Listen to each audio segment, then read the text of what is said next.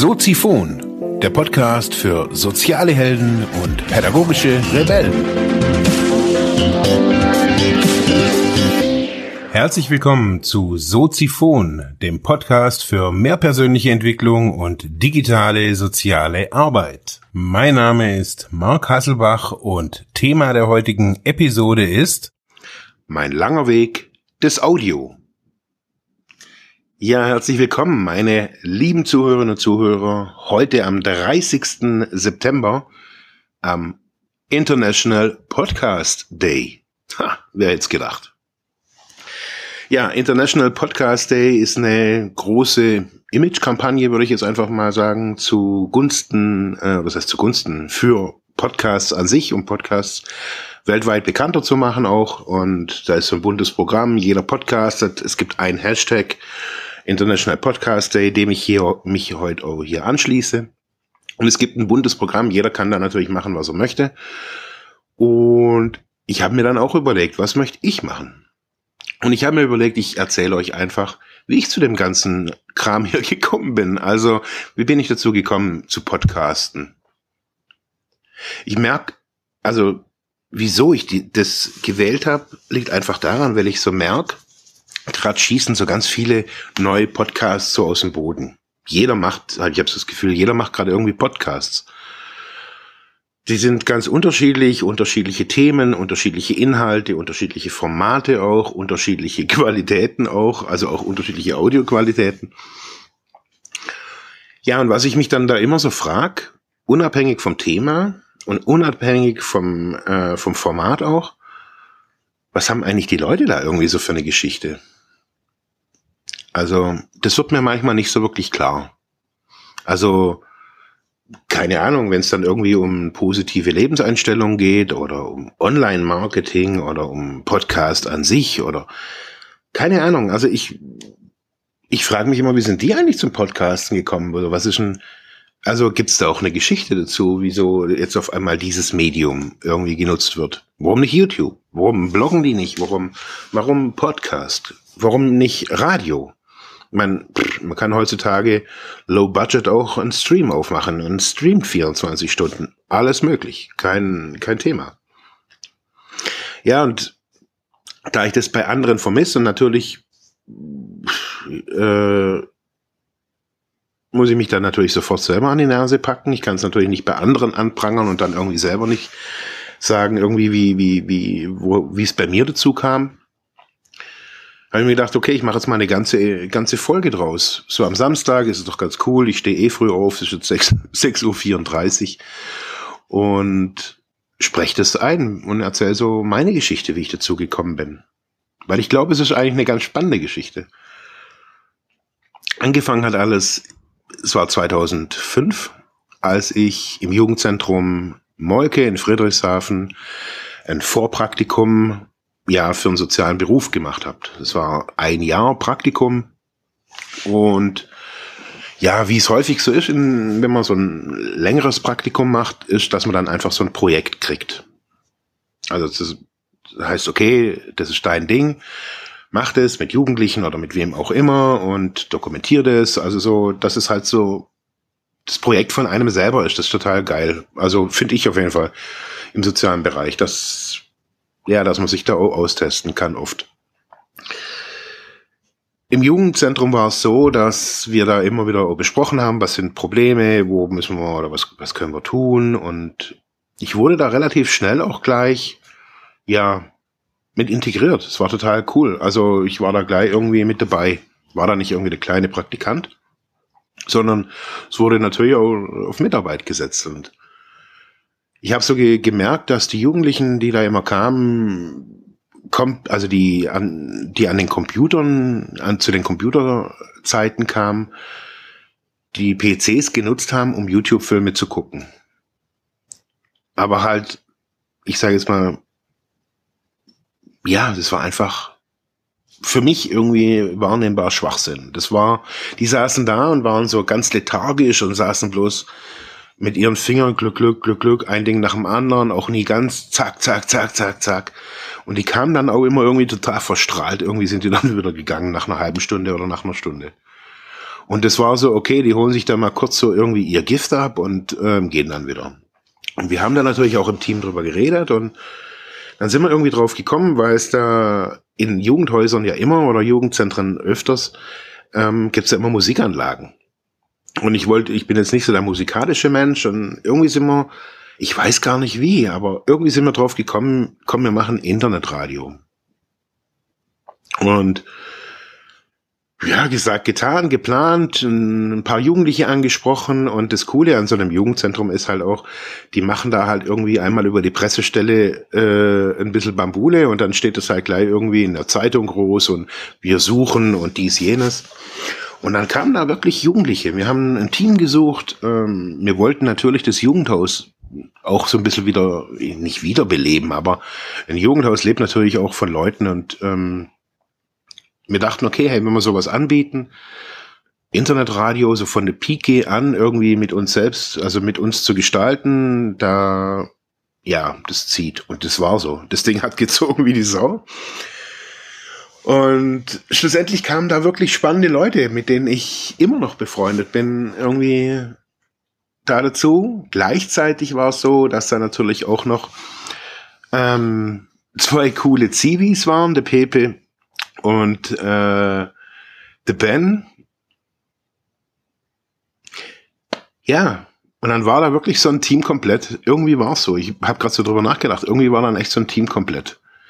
Und dann haben wir da gestartet. Der eine hat eine Internetseite, der Tobi hat eine Internetseite programmiert und jeder kannte sich so ein bisschen aus, jeder hatte so ein bisschen Teilwissen und die Jugendlichen haben dann irgendwie, wir haben Redaktionssitzungen gemacht und Sendungen, äh, also für jeden einzelnen so Sendungen irgendwie so gestaltet. Was wollten die machen, alleine zusammen. Es war echt geil, das war eine geile Zeit und das Ding wuchs und ähm, wir hatten äh, im Sommer gibt's da immer so ein, so ein Kulturfest in Friedrichshafen. Da hatten wir dann so einen Bauwagen und es war und es ist so ein, wirklich ein, ein, geiles, ein geiles Fest direkt am Bodensee mit am, an der Promenade und ach, Feuerspucker und Zirkus und Gesang und also echt geil und wir. wir haben da Live-Sessions gemacht. Live-Interviews mit irgendwelchen Hip-Hopern. Es war total geil. War eine geile Zeit. Naja, mein Praktikum war zu Ende. Der Schluss von diesem, von dem Radio damals war ziemlich schmerzhaft für mich. Ähm, habe mich da sehr schnell dann, also das Ding war groß. Es wurde wirklich groß für ein Jugendradio. Aber das ist dann irgendwie nicht so cool, wenn sich das der Praktikant auf die Fahnen schreibt. Ja, auf jeden Fall war das das Ende des Liedes, dass ich mir das sicherlich nicht auf die Fahnen schreiben durfte und somit da auch raus war und auch mein Vertrag dann ja auch nicht mehr weiterging. Und das war eine ziemlich schmerzhafte Erfahrung, so sein. Es war mein Baby und schlussendlich haben sie es mir weggenommen und haben sich damit gerühmt und das war für mich wirklich ein Schmerz.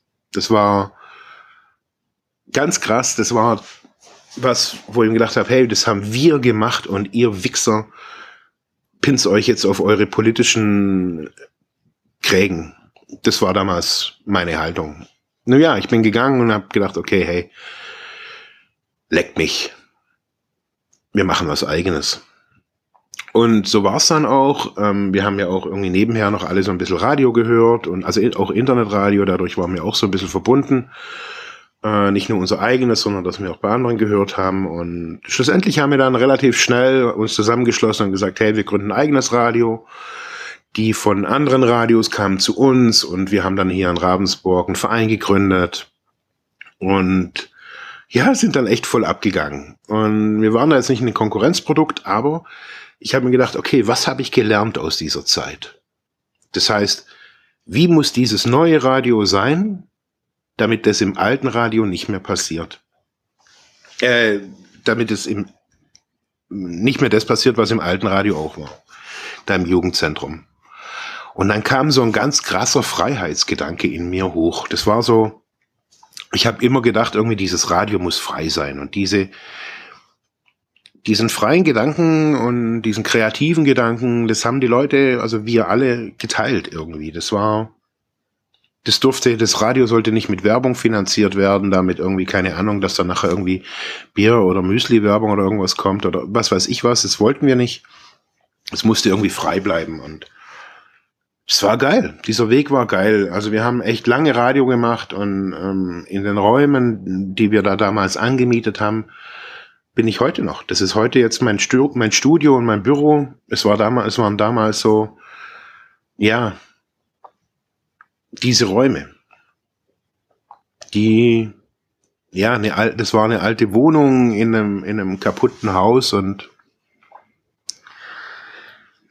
ja, nach und nach haben wir uns da mit nichts, von nichts, wir hatten keine Kohle und keine Fördergelder, wir hatten niente. Wir hatten alle unsere Jobs oder waren im Studium oder was auch immer. Wir hatten unseren Verein und mit diesem Geld mussten wir irgendwie klarkommen. Und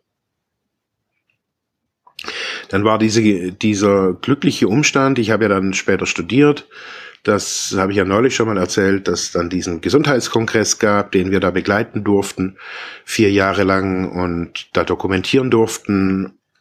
Und das eigentlich so eine, eine der größten Haupteinnahmenquellen waren. Das heißt, wir haben da so ein paar Tausender gekriegt für die Dokumentation von dem Kongress. Und dieses Geld war dann im Verein und davon konnten wir auch leben. Also davon konnte GEMA-Gebühr bezahlt werden und also diese ganzen Gebühren, es gibt ja nicht nur die GEMA, da kommen ja noch andere beim Radio dazu. Ähm, wir konnten Technik kaufen und waren aber immer darauf bedacht, hey, low budget. Das soll nicht irgendwie das, ja, das Wow-Ding sein, sondern wir müssen gucken, wie wir da mit dem, mit dem klarkommen, was wir haben. Und das hat mich geprägt, dieses, ey, du hast nichts und du musst irgendwie damit umgehen, auch erstmal mit nichts klarzukommen oder mit wenig. Und ja, ich hatte das Glück, dass ich in meinem Umfeld dann durch das Radio natürlich Leute hatte, die sich auch in der Technik echt brutal ausgekannt haben. Also der Tobi hat uns, ganz ehrlich, äh, der hat uns alles programmiert, der hat da echt alles gemacht, der war da voll dabei, der Manne war da dabei, die, die haben da richtig, die haben das, die, die haben das mit Leben gefüllt, muss man ganz ehrlich sagen, auch mit technischem Leben. Ich kannte mich da nicht aus, ich habe da nur zugeguckt und habe mich gebildet. Ich habe da gefragt und habe auch nicht alles gekannt. Wir haben kilometerweise äh, Netzwerkkabel in dieser Wohnung verlegt, haben alle Zimmer verkabelt mit XLR-Steckern, dass wir da überall Audio von allem alles steuern können. Das war total abgefreakt, was wir da gebaut haben. Mit Sprecherkabine gebaut. Und es war eine geile Zeit und so sind wir reingewachsen in Audio und haben so gemerkt, was braucht man und ich jeder hat da gelernt und man lernt manchmal durch angenehme Dinge. Ich habe auch durch viele schwierige Dinge da gele gelernt, also was auch die ganze rechtliche Geschichte von solchen Sachen angeht. Ähm, das war ein wirklich spannender Weg und ein geiler Weg. Also für mich. Das Radio war dann auch irgendwann mal so an einem Punkt, okay, es gab's halt nicht mehr. Es ähm, war so ein, war irgendwie ja, jeder hat halt irgendwie sein Ding gemacht und das ist ja legitim. Und irgendwie stand ich halt dann da und hatte irgendwie das Ding trotzdem noch an der Backe. Ich war irgendwie der Vorstand von dem Verein und ja, hatte dieses Radio-Ding da irgendwie an der Backe, dieses, diese Räume hier in Ravensburg und immer gedacht, was mache ich jetzt da? Und ich habe die, ich habe die Kohle jeden Monat weiter bezahlt. Die Miete. Die, die ist nicht hoch, weil das Ding ja auch echt total kaputt ist, das Haus und aber trotzdem kommt je, musste jeden Monat, jeden Monat die Miete kommen und jeden Monat Strom und jeden Monat, ja, zeitweise auf jeden Fall auch Internet. Also habe ich mich da, mich da durchgebissen und ich wusste, irgendwie möchte ich dieses Ding da irgendwie weiter behalten. Das soll irgendwie, ich weiß nicht, warum ich es nicht aufgeben wollte, aber ich habe immer gedacht, irgendwie das, ja, irgendwie muss da wieder irgendwie was passieren. Ja, und dieser, dieser Weg von Radio zu, zu Audio, ja, äh, zu, zu Podcast, war dann halt irgendwann mal so, dass ich ja gemerkt habe, so, okay, ich möchte auch beruflich, also mir macht dieses, diese Dokumentation hat, also von diesem Gesundheitskongress hat mir Spaß gemacht. Ähm, da war ich auch wieder fixiert, zwar auf, wir waren da auf Video, aber mich hat da wieder Audio sehr interessiert und in dieser Radiozeit ist mir ein Ding begegnet und dieses Bild habe ich bis heute, das habe ich neulich auch erst ähm, Leuten erzählt, die mich auch gefragt haben, wieso ich da eigentlich podcaste. Ich habe während dieser Radiozeit habe ich mal äh, hatte ich so ein, so ein Zeitungsabo von einer Zeitschrift für ich glaube, das war damals so eine war auch Internetradio und Radio an sich irgendwie mit drin. Und da war ein Interview mit so einem amerikanischen Typ, ein Radiomoderator, der da keine Ahnung irgendwo in Texas, irgendwo in the middle of nowhere so ein Kultradio betreibt. So eine kleine Station, UKW halt. Irgendwo in so einer, ja, in so einem Haus. Und auf jeden Fall dieses Bild, wie der da saß, in seiner Sprecherkabine mit seinen Cowboy-Stiefeln, wie es da aussah. Das war keine Kulisse, das war so er. Der saß da und hat geredet. Und ich habe mir diesen Typ dann auch mal angehört, ein paar Mal sogar. Und es war geil, auch wenn ich nicht so gutes Englisch damals konnte. Es war geil dazu zu hören. Ich habe gedacht, ey, wie geil ist das denn so? Und für mich war auch in dieser Radiozeit, das war, ich hatte jeden Mittwochabend hatte ich, hatte ich meine, meine Sendung. Am Sonntag hatte ich meine Sendung. Ich hatte da eine Musiksendung, ich hatte eine Interviewsendung, in denen ich da irgendwie immer komische Leute interviewt habe. Ich hatte 2005 da schon irgendwelche, die hießen damals gar nicht Reichsbürger. Aber das waren so die Reichsbürger. Die waren, da hatte ich auch so einen Typen hier mal, der kam irgendwie, keine Ahnung. Den habe ich eingeladen. Ich wusste gar nicht, was das für ein Freak ist. Der hat mir da irgendwie was da irgendwie geschrieben, den eingeladen und der kam dann irgendwie mit Personenschutz Sonntagmorgens und ich in kurzer Hose und Flipflops und denke mir, was ist mit dem los? Ja, der hat mir dann auch irgendwie was vom Pferd erzählt und die haben dann Mods auf Spionage gemacht und alles. Ich habe schon gedacht, ich werde ja gleich erschossen oder sowas, wenn, wenn ich den jetzt interview. War es nicht. Der saß dann später, glaube ich, irgendwie in der Psychiatrie oder ich habe gar keine Ahnung, was mit den Leuten passiert ist. Vielleicht sind die jetzt alle bei den Reichsbürgern. Naja, so haben, haben wir uns da damals irgendwie rangetestet. Wir haben probiert. Wir haben probiert, probiert. Es war ein Spielfeld. Wie für Erwachsene meine, es gab keine Konsequenzen. Was wir, uns hätte jemand Scheiße finden können, ja, und dann hätte man das Ding eingestellt.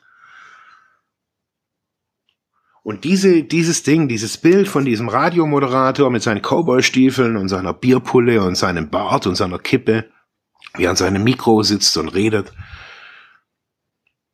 Und das hier quasi auch so zu haben. Ich bin immer Mittwoch, Mittwochabend saß ich da und hatte so meinen Kopfhörer auf und das war so gedimmt. Ich habe mir da immer eine Pizza geholt von dem Dönerladen nebendran.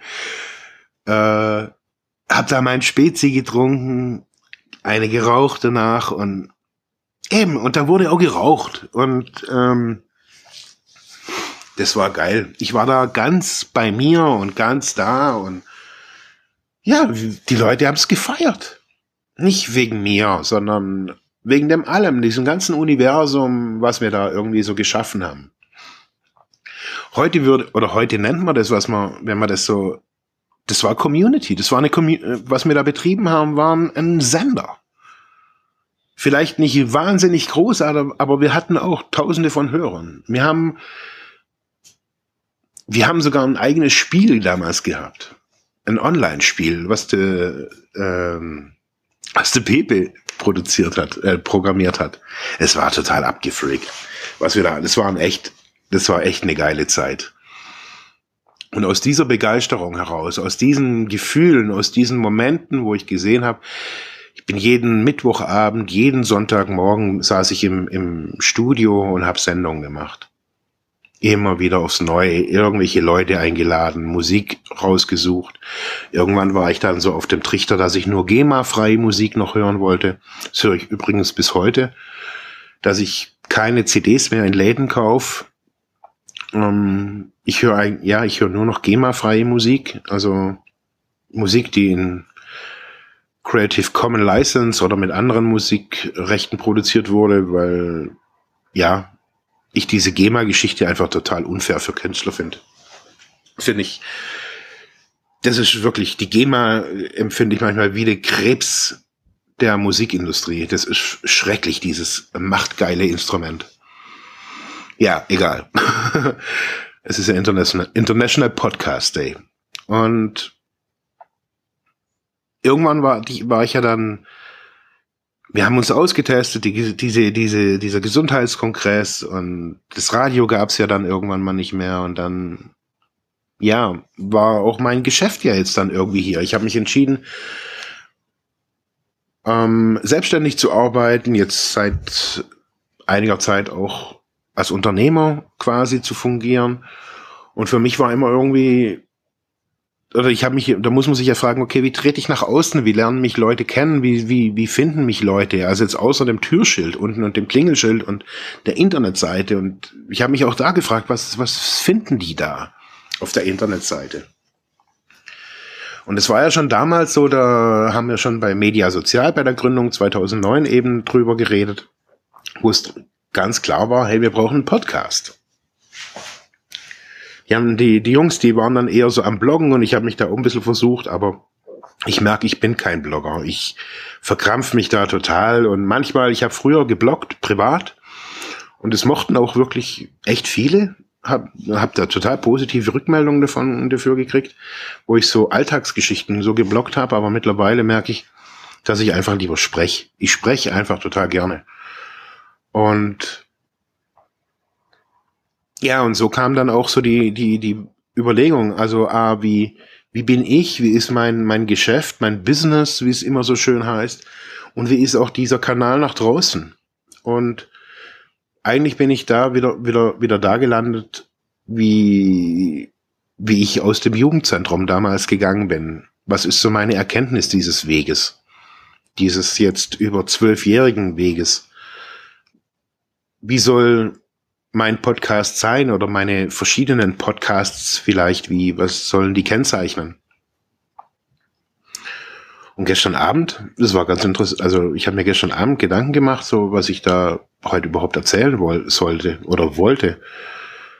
Und auf jeden Fall ist mir aufgefallen eben, dass, ja, dass ich die Geschichten der Leute eigentlich nicht kenne und dass ich das einfach schade finde dass ich, dass die Leute immer nur andere Leute interviewen, weil das halt irgendwie, ich verstehe das im Social Media Gedanken, dass wenn ich andere Leute, also wenn ich ein Podcast-Format habe, in dem ich ständig andere Leute interviewe, die Leute, die anderen Leute automatisch meine, diesen Podcast verbreiten, weil die ja geil drauf sind, dass alle Leute sich selber, also ihn hören oder sie hören. Aber so für mich merke ich so, dass ich so Einzelfolgen, für mich sind Einzelfolgen einfach total intim und total privat, wenn das Leute machen. Und das machen leider in so einem Stil, wie ich das mache, also dass die halt einfach auch über sich erzählen. Also einfach mal, keine Ahnung. Ich habe einfach das Gefühl, manchmal, vielleicht täuscht mich das auch, aber ich finde es einfach schade, dass man immer nur andere Leute interviewt. Ich mache das auch gerne. Ich habe das jetzt ein bisschen wieder zurückgeschraubt, äh, jetzt wieder ein paar Interviews gemacht. Ich muss mich da ja immer wieder auch finden, was, was, ob ich das machen möchte. Ja, und schlussendlich sind wir jetzt hier bei, bei Soziphon gelandet. Vor, vor einigen Jahren hatte ich so die, war so das Ding, okay, hey, Podcast wird mein Kanal nach außen. Auch so irgendwie der einzige Kanal. Ich schreibe ja nicht viel. Ich schreibe ja nur diese, diese kurzen Texte immer so, dass man da noch lesen kann, also lesen, versteht, um was es geht eigentlich in der Folge, aber ja, Podcast ist mein einziger Kanal und irgendwie möchte ich auch so, dass es mein Hauptkanal bleibt. Es wird Video dazu kommen, ähm, das steht ja außer Frage. Es war auch nochmal, ist auch nochmal ein Weg, weil Audio natürlich so ein bisschen anonym ist und da sieht man einen nicht. Da war ich jetzt auch lange echt ganz froh drüber weil ich nicht so, für mich nicht so das Gefühl habe, dass ich so der Videotyp bin. Ich sehe jetzt irgendwie nicht George Clooney-mäßig aus und bin auch nicht so der Schminker. Manchmal habe ich so das Gefühl, man müsste sich da, glaube ich, schminken. Manchmal glänze ich da, glaube ich, zu, zu arg. Keine Ahnung. Ja, ich muss, da muss ich mich auch, das ist der neue Weg. Also jetzt auch Bild quasi oder halt Video noch irgendwie mit dazu zu nehmen. Ich habe mich jetzt zwölf Jahre mit Audio beschäftigt, sehr intensiv auch.